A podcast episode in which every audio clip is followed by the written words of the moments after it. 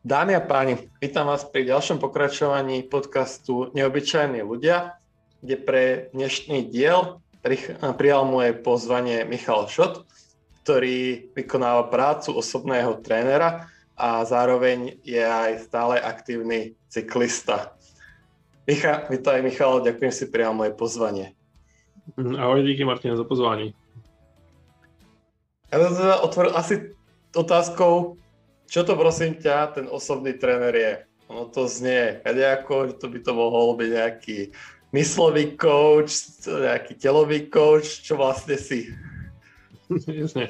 A je to, dalo by se říct, že je to takový asi průvodce, částečně. Pro mě je to osoba, která se snaží klientům pomoct na té jejich cestě dosáhnout nějakých požadovaných výsledků, cílů a ty cíle jsou různé. Někdo chce zubnout, někdo chce být silnější, někdo chce mít lepší kondici, někdo se vrací k běžnému životu po, po zranění a, a mojí, vlastně mojí prací je to jim v tom pomoct, a buď je vyloženě navést, jenom je, nebo je to na té cestě jenom provázet vlastně. No.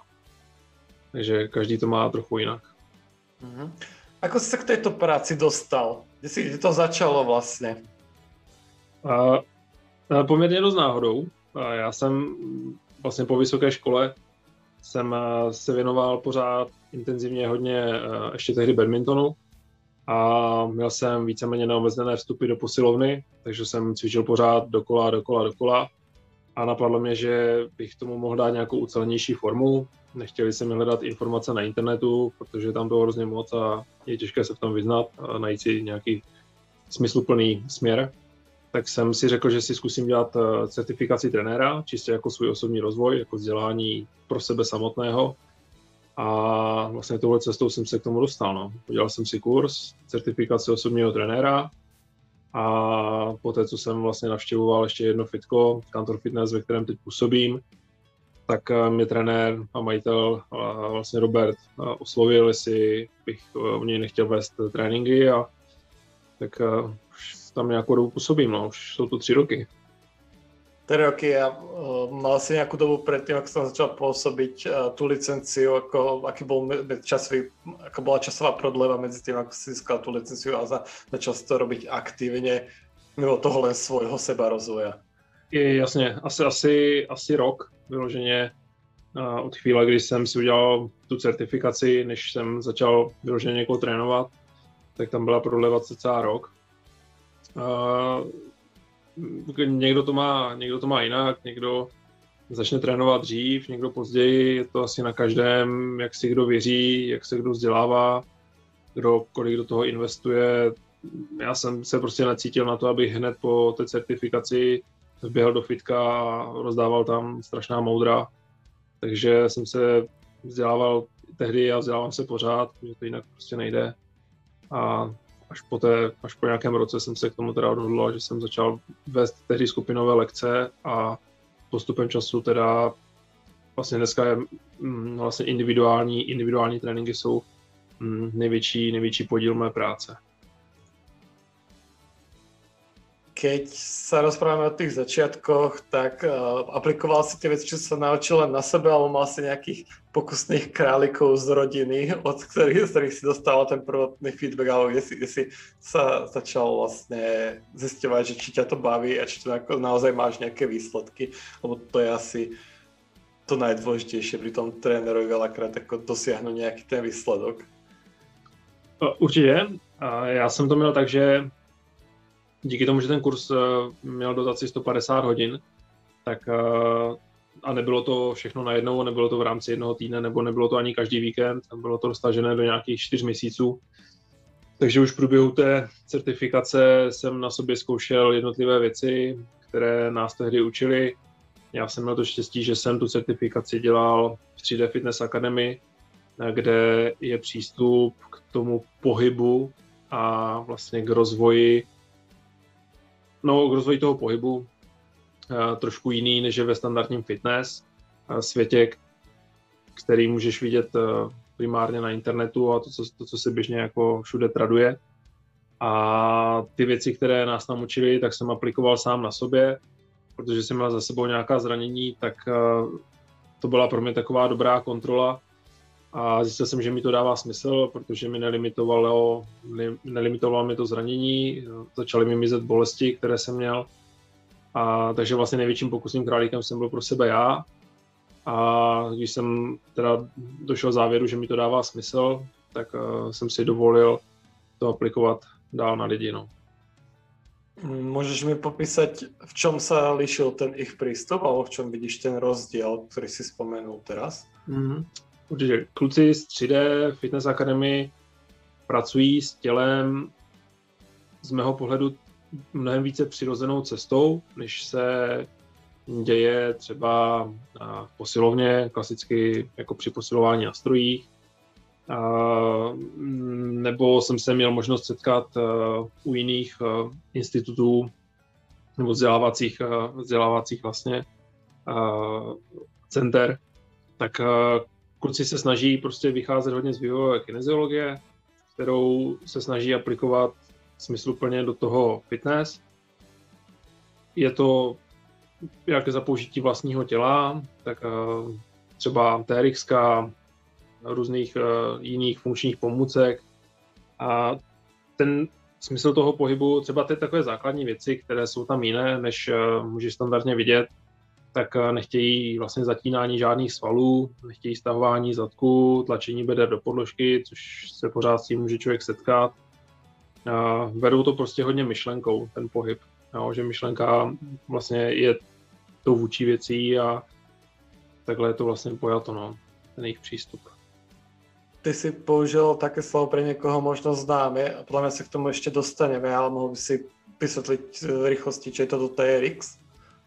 Jo, jasně, je to závislý systém na, na posilování, také dva žlutočerné špagáty, které se dají zavisit kamkoliv a víceméně dá se to počít v přírodě doma.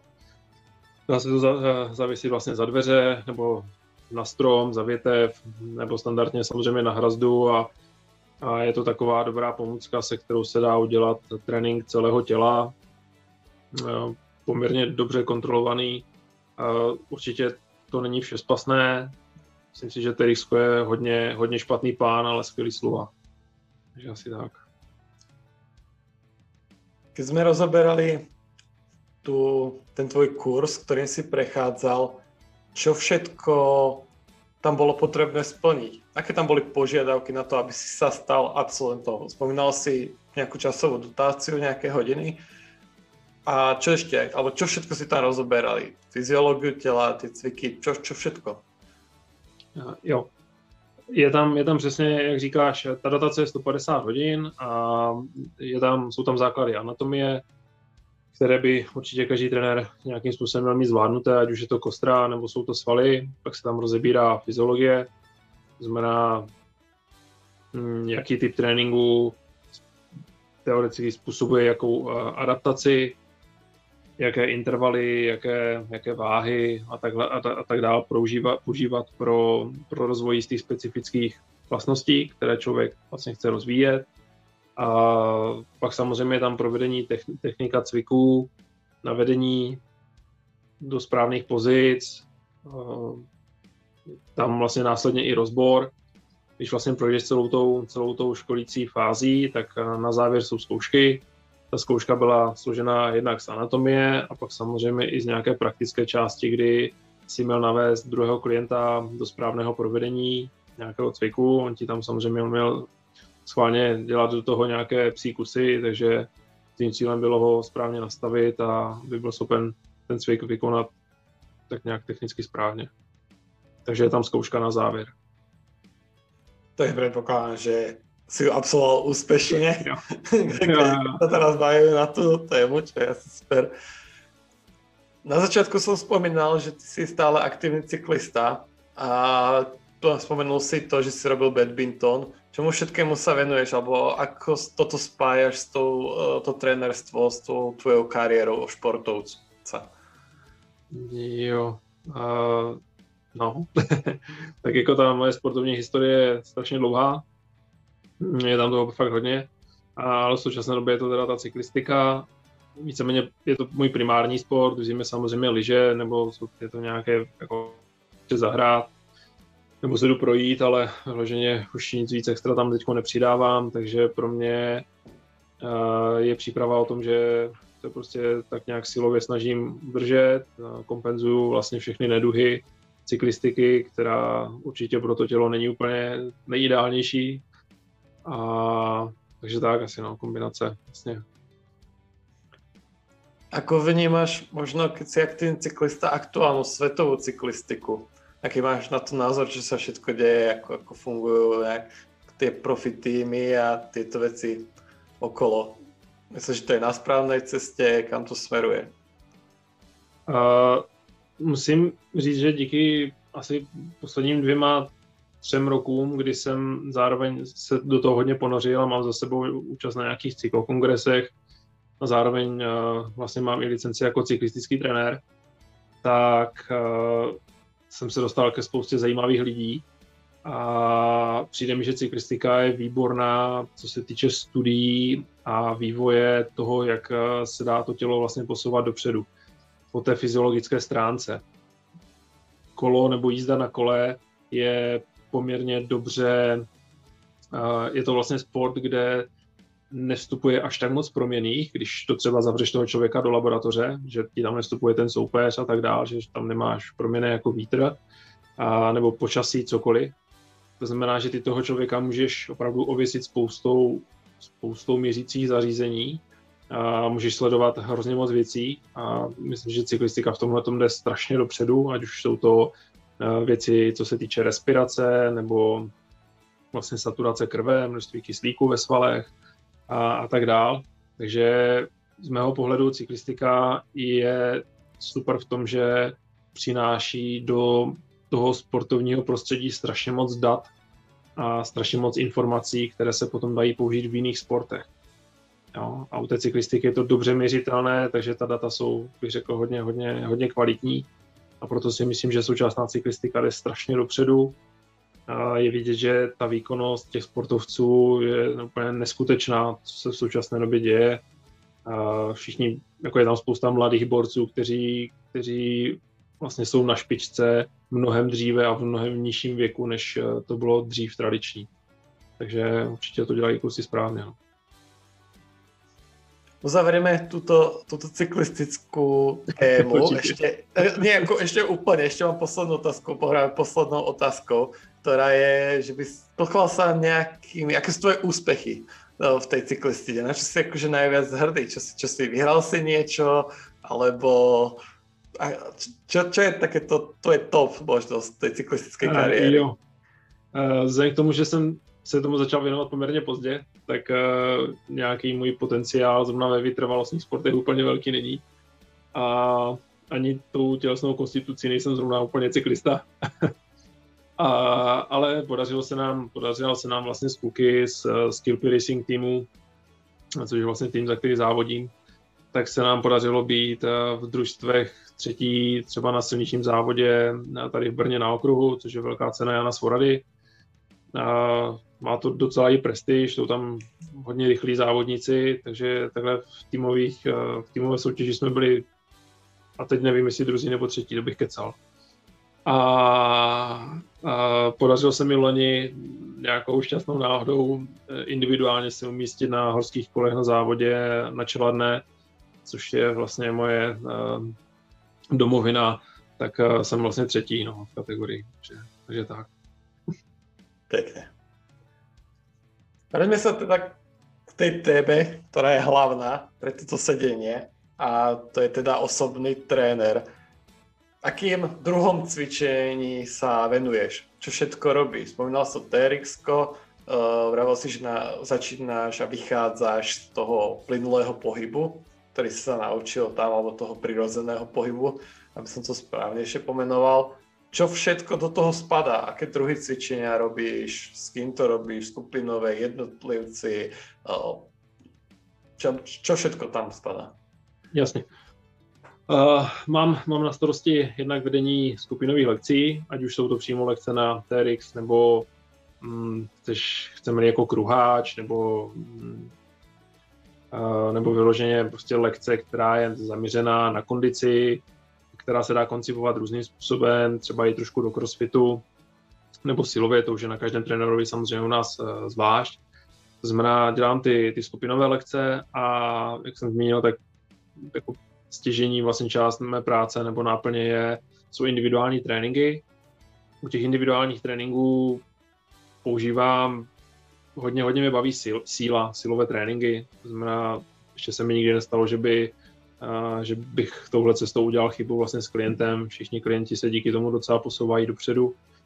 Takže vedu ty silové tréninky a u toho používám buď samozřejmě vlastní váhu těla, ale jsou to jednodučky, kettlebelly, velká osa, používáme trabar, takže víceméně cokoliv, nebo takové ty tradiční věci, které se dají, které se dají použít. Co z toho tě baví víc, ty skupinovky alebo ty individuály? Každý má svoje. Skupinovka, když máš to štěstí, což musím teda zaklepat, že mám, chodí na tebe fajn lidi, tak to má dobrou energii, je tam dobrá atmosféra, ti lidi se tam více nahecují, takže určitě ta intenzita toho cvičení je pro ty lidi poměrně vysoká. Z mého pohledu větší smysl dávají teda ty individuální tréninky, kdy mi chodí většina klientů poměrně pravidelně a tak můžu opravdu systematicky, systematicky plánovat to, co děláme, už to nějakým způsobem progresovat. A je to pro mě asi, asi smysluplnější, ale baví mě oboje, určitě mě baví oboje. Pravíš, že máš skupinovky, máš individuály, do toho ještě strénuješ, ako tým pádom vyzerá tvoj bežný deň?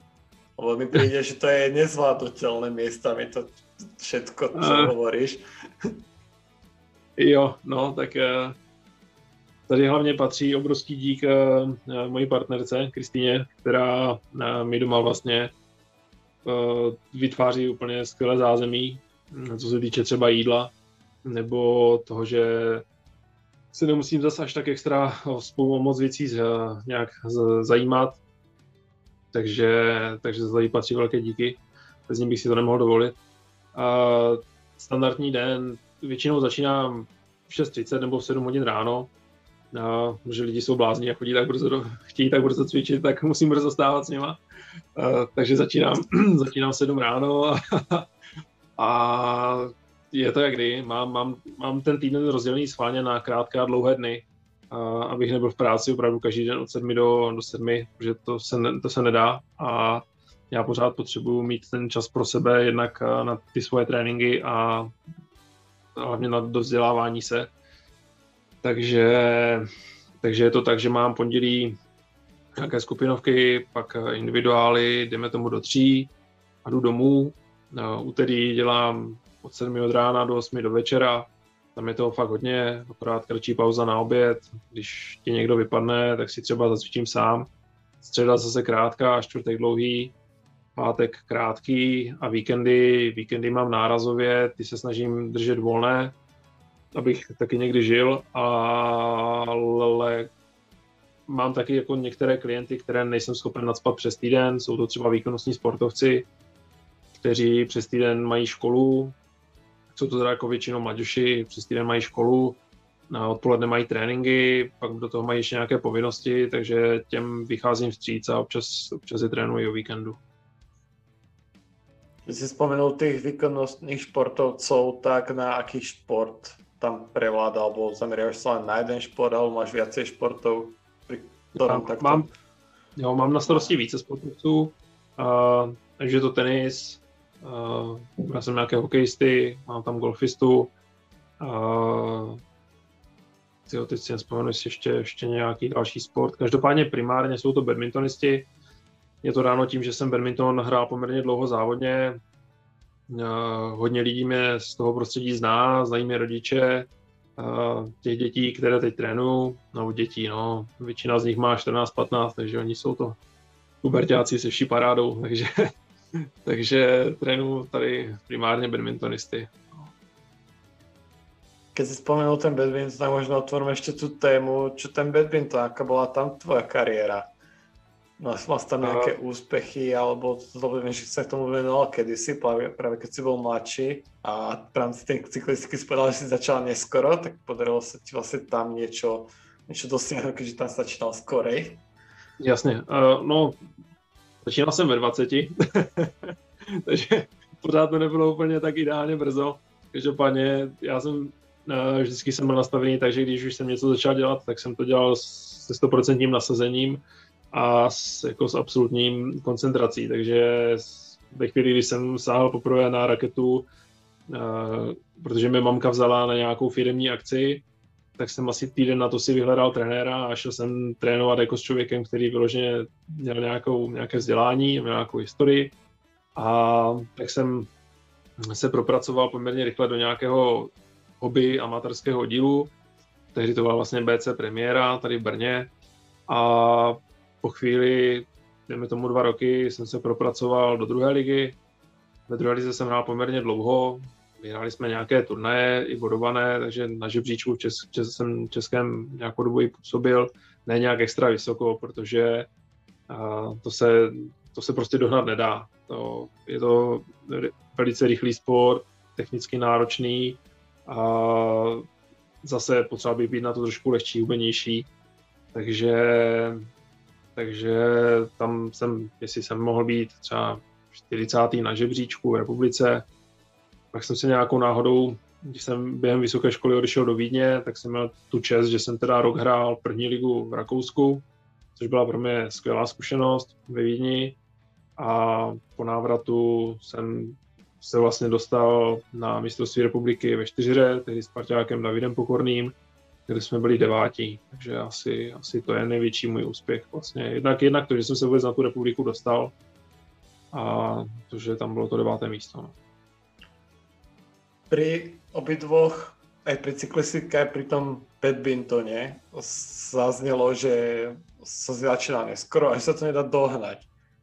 Veľakrát ale počujeme, uh, aspoň ja sa s tým stretávam, tak možno vám zaujímal tvoj, zaujímal tvoj názor, že deti, keď sa od malička moc špecializujú, tak to už tiež nie je dobré.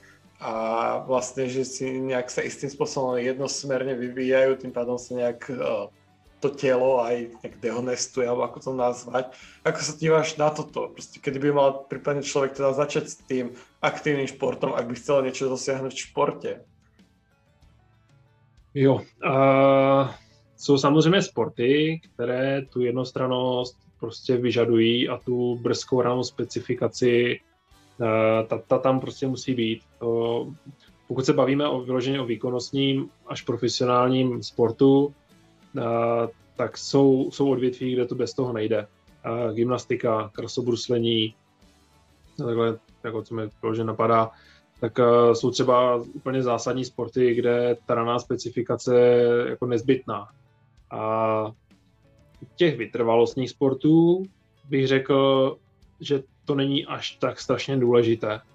No, můžeš, můžeme vidět, že třeba teď současná hvězda světové cyklistiky Primož Roglič je původem mistr světa ve skoku na lyžích juniorský. Jo, takže jsou sporty, které není nezbytně nutné dělat úplně od mala, ale jsou sporty, které to prostě vyžadují. A to se bavíme o profesionální, o profesionální úrovni. Pokud bych se bavil o nějaké výkonnostní nebo, nebo takové to sportování hobby, aby byl člověk zdravý, silný, jdeme tomu neměl nadváhu, tak uh, jsem zastánce nějakého obecného pohybového rozvoje. Uh, jsem fanoušek silových tréninků už víceméně, dejme tomu i u dětí, uh, protože ten benefit je obrovský toho silového tréninku, ale nebavíme se samozřejmě o nějakých extrémních váhách, ale, ale určitě i děti se tomu můžou v klidu věnovat. Neznamená to, že když eh, desetiletý kluk náhodou někde ve fitku zvedne činku, že mu z toho tyho vyroste boule za uchem a, a nevyroste. A, jo, takže je tady strašně moc uh, předsudků, které tady uh, stále jsou šířeny a občas se to musí vyvracet. Ďakujem ti za túto odpoveď. Ďalšou otázkou, ktorú by som chcel otvoriť, alebo oblasťou, je jedlo. s cvičením a s, proste, s naberaním, s hadzovaním, proste pri všetkom tom reaktívnom športovaní sa čoraz častejšie otvára téma jedla. Ako to máš ty s jedlom pri, aj pri tom aktívnom športovaní, pri tej cyklistike, prípadne ako sa ty k tomu stáváš? Uh, oblast, oblast jídla je obecně si myslím, že ve společnosti obrovský otazník, takže hrozně moc trendů, a strašně moc protichudných názorů. Jedna strana argumentuje takovými studiemi, druhá strana argumentuje takovými studiemi. A ostatně o tom jsme se vlastně bavili, že jo, jsou, jsou nějaké dokumenty, které jsou, dejme tomu, nějakým způsobem tendenčně zaměřené a je to třeba brát asi trošku s nadhledem. A já osobně v současné době s, díky, díky tomu, že se věnuju vytrvalosti, tak eh, se pohybuju v oblasti low carb stravování. Není to teda u mě nějak extra striktní. Snažím se s tím pracovat opatrně, abych eh, vyloženě eh, si z toho jídelníčku nevytáhl něco, co by, mi, co by mi tam potom následně mohlo chybět, nějaké vitamíny, minerály, abych následně třeba se zbytečně nezranil nebo nebyl nemocný to tělo nějakým způsobem neoslaboval, takže v tomhle tom způsobu, nebo tímhle tím směrem se se vydal, nevěnuji se tomu nějak extra dlouho, ale nějaké benefity už z toho vidím, že to low carb stravování určitě má smysl pro mě a mohl by si snažím se to používat, jo, promiň, snažím se to používat tak nějak chytře, že uh, přijdou tam i vlny, kdy tam těch sacharidů mám víc. Třeba když jsem měl hm, teď v Dubnu, jsem měl poměrně intenzivní přípravu, když jsem najížděl poměrně velký objem kilometrů a dělal jsem, jezdil jsem trošku tvrdší tréninky, tak jsem si samozřejmě ty sacharidy v té stravě zvedl, ale pro mě, mě to dává smysl, přijde mi to super, a jen je potřeba hlídat to, ať tam člověku nic nechybí v té stravě. Mohl by si len popísať nějak zkratke, že čo znamená to, to low carb, či jak jste hovorili? Low, low carb, jasně. Low carb. A, jo, a je to víceméně, tam, tam je několik úrovní té low carb, low carb stravy, která se dělí podle množství gramů sacharidů na den. A já přesně bych ta čísla nedat říkal, protože já je úplně v hlavě nemám. A vím, že když se budeme bavit o nějaké keto dietě, což je úplně jako extrém pro běžnou populaci, tak je to pod 30 gramů sacharidů na den, což je opravdu tady jeden banán pro představu. A potom jsou různé stupně těch, eh, těch low carbů. Volnější je kolem těch 100, 100 gramů, 130 gramů vlastně sacharidů na den. A tam se pohybuju někde já, někdy, někdy to mám výš, někdy to mám níž, podle toho vyloženě, jak trénuju a i samozřejmě já si sebou vlastně nesu z dětství a takovou závislost, dejme tomu na sladkém a na, na vyloženě na cukru, takže pro mě pro mě odepírání si sladkého je poměrně jako mor, se musím přiznat. v tomto s tebou absolutně souhlasím. A čo možno nějaké doplnky? Ako vnímáš doplnky? Používáš nejaké proteíny alebo niečo takéto? Alebo toto absolútne ide mimo teba? Alebo ako sa stávaš prostě k doplnkom výživy? Jo, a pokud bych vzal doplňky z pohledu nějakých jako proteinů, sacharidů a tak dál, tak uh, odpůrce toho nejsem. Uh, víceméně vždycky říkám, ať si každý dělá, co chce, pokud to těm lidem vyhovuje a pokud do toho chtějí investovat, ať to dělají. Uh, určitě se dají koupit kvalitní věci, určitě se dají koupit uh, jako ne úplně tak dobře, dobré a kvalitní věci. Uh, nic proti tomu nemám, já jsem to v současné době vůbec nepoužívám, když jsem samozřejmě s tím, s tím pracoval, když jsem více posiloval, ale že bych z toho měl nějaký benefit. Přišlo mi to možná trošku placebo, protože jsem to nedělal vyloženě systematicky. A v současné době, pokud se na to podívám formou hm, ty doplňky jako vitamíny nebo minerály, tak, tak to jo. Tam si myslím, že je dobré to podpořit, obzvlášť když člověk hodně trénuje nebo má hodně stresu v práci, obecně jakékoliv zátěže, ten psychický nebo fyzický stres je víceméně pro to tělo jeden na ten samý, takže, takže jsem, určitě, jsem určitě pro, protože ať chceme nebo ne, tak v současné době i ta strava, kterou koupíš v obchodě, zelenina nemá ty vitamíny, které má nebo které měla třeba před pěti, deseti lety. Určitě rajče, které ti vyroste tady na zahrádce u babičky, má úplně jiné složení než rajče, které sem přijede někde ze Španělska nebo z Jižní Afriky. Takže si myslím, že ten deficit eh, minerálu a vitamínu tady je a jsem určitě pro, aby se tohleto doplňovalo. OK, ďakujem ti za zhrnutie témy jedla. Ďalšou mojou otázkou je, čo ťa na práci osobného trenera najviac baví? Čo je pre teba to top? Čo je pre teba, čo sa vyžíváš? Jo, uh, mě baví mm, ta pomoc těm lidem dosahování těch jejich cílů a hodně mě naplňuje to, když tam vidím následně nějaký progres, jo? když tam vidíš ty kručky, ta, to zlepšení. A samozřejmě je moc těžší, když se ti klienti vrací a jsou spokojení. Přijde za mnou člověk, že ho bolela záda, už ho nebolí, jo? bolelo ho koleno na kole, už ho nebolí. Takže tohle jsou pro mě takové drobné, drobné věci, které mě vlastně naplňují a proto mě ta práce baví. No, že já jsem vždycky byl poměrně blízko k tomu, k tomu sportu, k tomu pohybu. Baví mě studium lidského těla, to, jak funguje, to, co se tam odehrává a proto mám asi k té práci vloženě tak blízko, no. Určitě. Takže, takže tohle, no, posouvání těch lidí dopředu. A čo ta druhá stránka, čo je podle teba na té práci najťažšie? Uh, těž, obecně práce s lidmi je asi těžká, to známe všichni. Uh, ne vždycky ti ten klient uh, úplně musí sednout, nebo ty nemusíš sednout jemu, že jo, tak jsme prostě jenom lidi.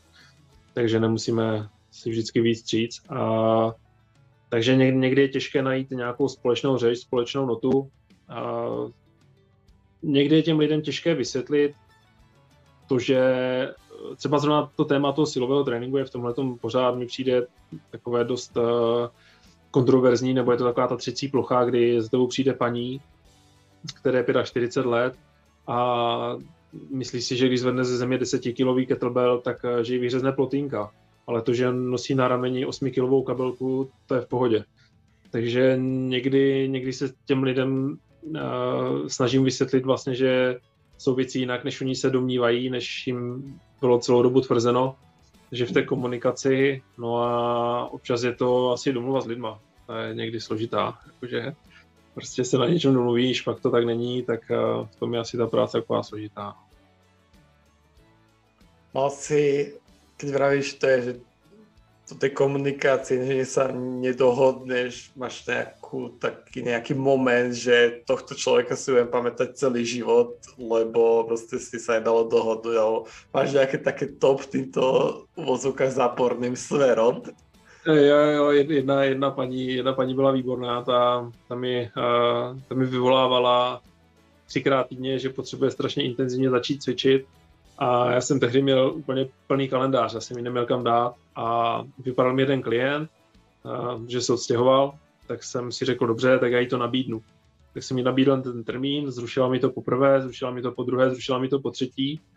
A když jsem mi teda řekl, že, že jsme se ještě neviděli a už mi dluží za čtyři tréninky, tak, tak už se mi neozvala, takže si, si poměrně poctivě uložil do telefonu, jakože tady tohle fakt ne a už se neozvala, no teda, takže, takže, takže tak, no.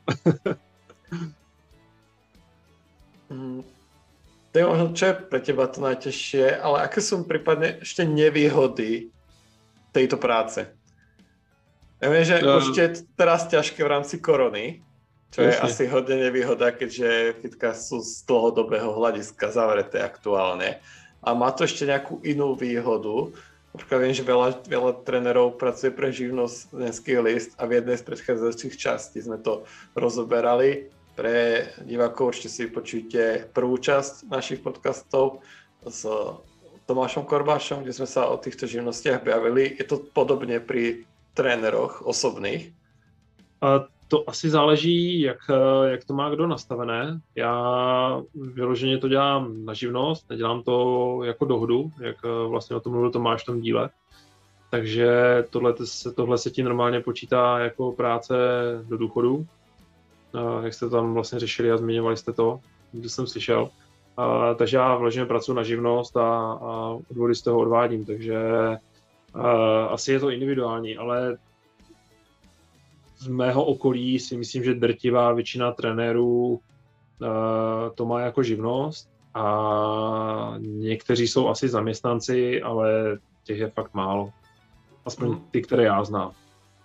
Má to teda ještě nějakou podle teba nevýhodu, které by sme, který by člověk, který by to chcel i se robiť, mal vědět, že toto má čaká? Uh, no, uh, ono možná tenhle, tenhle obor, nebo uh, tahle ta oblast obživy může působit hrozně jednoduše. Uh, přijdeš na internet, řekneš si OK, mě nebaví chodit do práce, uh, já si udělám tady trenérskou licenci, uh, ty kurzy stojí nevím, od 10 do 15 tisíc třeba, jo. Takže ty uděláš tenhle ten kurz, 150 hodin, na, zá, na, na závěr uděláš nějakou zkoušku, zřídíš si živnostenské oprávnění, hurá, a máš oficiální papír pro to, aby si mohl začít dělat uh, osobního trenéra, trenéra skupinových lekcí a tak dále. A uh, nevím, myslím si, že spousta takových lidí si myslí, že jsou to hrozně jako jednoduše a rychle vydělané peníze. A že to je taková ta práce, za kterou dostaneš hrozně zaplaceno, protože všude na internetu se můžeš dočíst, že všichni potřebují nějakého trenéra, kouče, všichni budou chtít hubnout, všichni se potřebují udržovat zdraví, ale nemyslím si, že je to až tak růžové. Jo? Potom jsi vlastně postaven přímo před toho člověka a měl by si ho, pokud jsi teda aspoň zodpovědný a není ti to úplně jedno, tak měl by si mu být nápomocen, měl by si ho být schopen vést a teď eh, chodí ti tam lidé z různých uh, finančních vrstev, uh, z různých zaměstnání, každý má trošku projev jiný takže se musíš uh, naučit eh, komunikovat s, manažerem z banky, uh, s číšníkem, jo, s učitelem z vysoké školy, s ajťákem, to je jedno.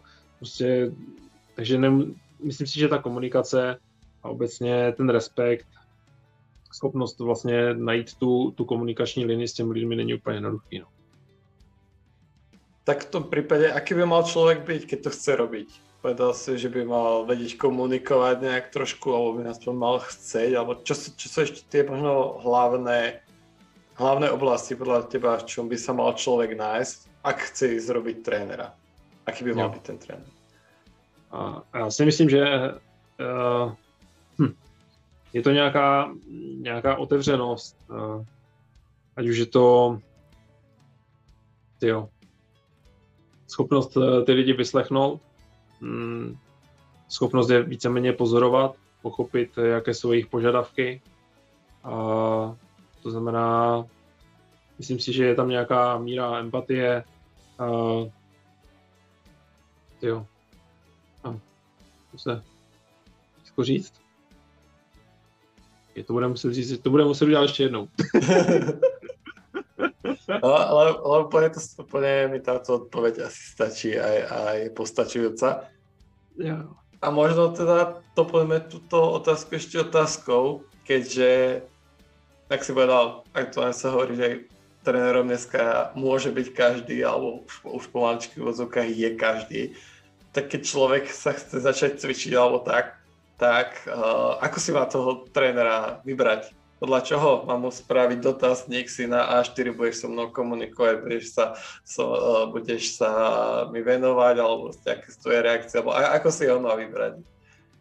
Jo, tak to je přesně na mě super otázka, protože já jsem přesně trenér, o kterém nikdo neví, kterého nikdo nikde nenajde, protože uh, já úplně nejsem nějak, nějak velký fanoušek sociálních sítí, takže takže nikde vlastně pořádně nepůsobím a všichni mý klienti jsou vlastně z nějakých referencí, a nebo jsou to rekruti z mých skupinových lekcí, kteří jako pochopili, že individuální trénink je posune víc než ta skupinová lekce. A, takže jak já bych hledal osobního trenéra? Asi na internetu. a, ne, a, samozřejmě, schválně jsem se díval, můžeš si najít uh, trenéra na internetu, může se podívat, jaké má za sebou vzdělání, školení, pokud tam něco má.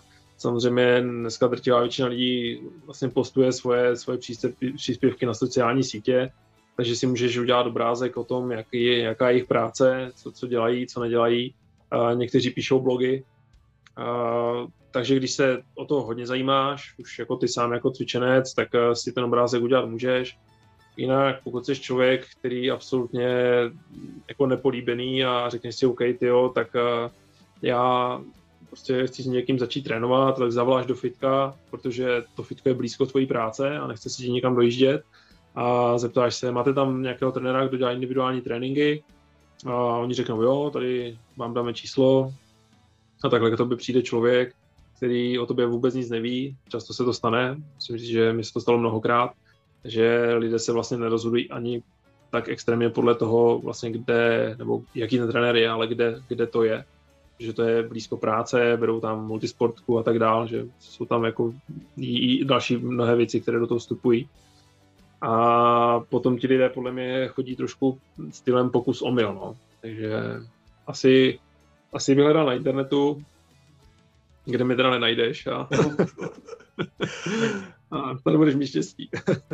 Michal sice nemá uh, internet a nesiela tieto veci, ale keby ste ho chceli nájsť a jedného dňa nám po covide otvoria zase telocvične a tieto veci, tak horšie nájdete v Brne v Kantor Fitnesse a môžem jeho skupinové lekcie odporúčať, ale určite ho môžem odporúčať aj ako osobného trénera, aj keď je väčšina vás, asi na vás nájde čas, ale možno budete mať šťastie, áno. Takže as, aspoň nejaké promo pre teba, keď už, keď už nepoužívaš ten internet toľko. Um, ešte posledná otázka možná teba. Kam sa chceš ďalej posúvať v rámci tohto? Máš niečo v pláne, v čom sa chceš teraz vzdelávať, alebo kam by si chcel tú, tvoju, tú svoju kariéru osobného trénera smerovať? Hmm. Uh, posledním roce jsem přišel hodně na chuť přístupu tréninku na, od Američanů. Hmm, oni mají super programy z vysokých škol, konkrétně z amerického fotbalu a tak dál a z atletiky. Takže jsem nainvestoval poměrně hodně peněz do vzdělání eh, víceméně od amerických trenérů a je to nesmírně inspirativní, je tam spousta myšlenek, mně se na tom líbí to, že ti to neservírují je úplně jak na stříbrném podnose, že eh, by ti poslali tréninkový program, tady máš cviky A, B, C, budeš dělat v pořadí 1, 2, 3, opakování XY a takhle pojedeš dokola, takhle z toho člověka uděláš vrcholového sportovce. Tak to prostě není a ti lidi takhle jako nefungují. Jo. Proto já nejsem vlastně ani obecně fanoušek nějakých doporučení uh, typu jste začátečník, cvičte třikrát týdně a budete na tom líp. Jo. Toto já úplně nemám rád.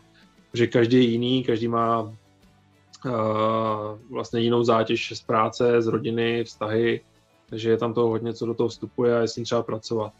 Kam já se chci směřovat je uh, asi víc příprava individuální, to znamená ty osobní tréninky, s tím, že bych chtěl nabrat více, více mladých sportovců, protože mě baví práce s těmi pubertáky. Musím tyho zaklepat, že se mi s nimi daří komunikovat, že mě respektují že to není takové, že bych je musel nutit, že bych se s nimi musel hádat, že bych je musel okřikovat. A prostě když za mnou přijdou, tak uh, chtějí cvičit a ta práce mě fakt jako baví, protože hm, když si vezmu kluky i holky, které mám od nějakých 13 do 15 let teďkom a trénují se mnou dva roky, tak uh, je tam krásně vidět ten progres. A, takže to je asi, asi oblast, ve které bych se chtěl pohybovat úplně nejvíc, no, ta příprava těch, těch pubertáků, no. To je paradoxně, paradoxně hrozně dobrá, hrozně dobrá oblast a zábavná práce. Super, tak to ti budem držet palce. Nech se ti podarí se v tomto smere rozvíjať. Môj zoznam otázok na teba sa dostal na koniec.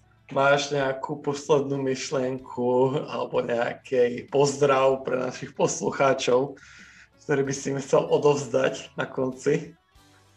Uh, a určitě, určitě, ať eh, lidé hm, nezanevřou nebo nezapomenou na, na všechna zavřená fitka a až se to tady zase povolí, tak by se tam vrátili, aby podpořili lidi, kteří, které mají rádi, kteří, kteří je provázejí na jejich cestách.